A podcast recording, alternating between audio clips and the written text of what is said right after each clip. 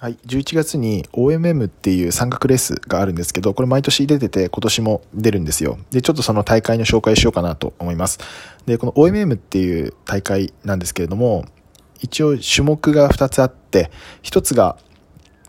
各チェックポイントを順番通りに、えっ、ー、と、回って、タイムを競うっていうストレートという競技と、そのチェックポイントに点数が決まっていて、えっ、ー、と、より高得点を取った人が勝ちっていうスコアっていう種目の2種類あります。で、僕は後者のそのスコアっていう方に出るんですけれども、これが結構ハードな大会なんですよね。一応2日間かけて行われるんですけれども、その宿泊装備とか食事とか全部背負って1泊2日であの行われるレースなので、結構精神的にも体力的にもかなりハードなレースになります。ただその地図読みとかしながらこう走ったりして移動したりするんですけど、まあそれがすげえ楽しいんですよね。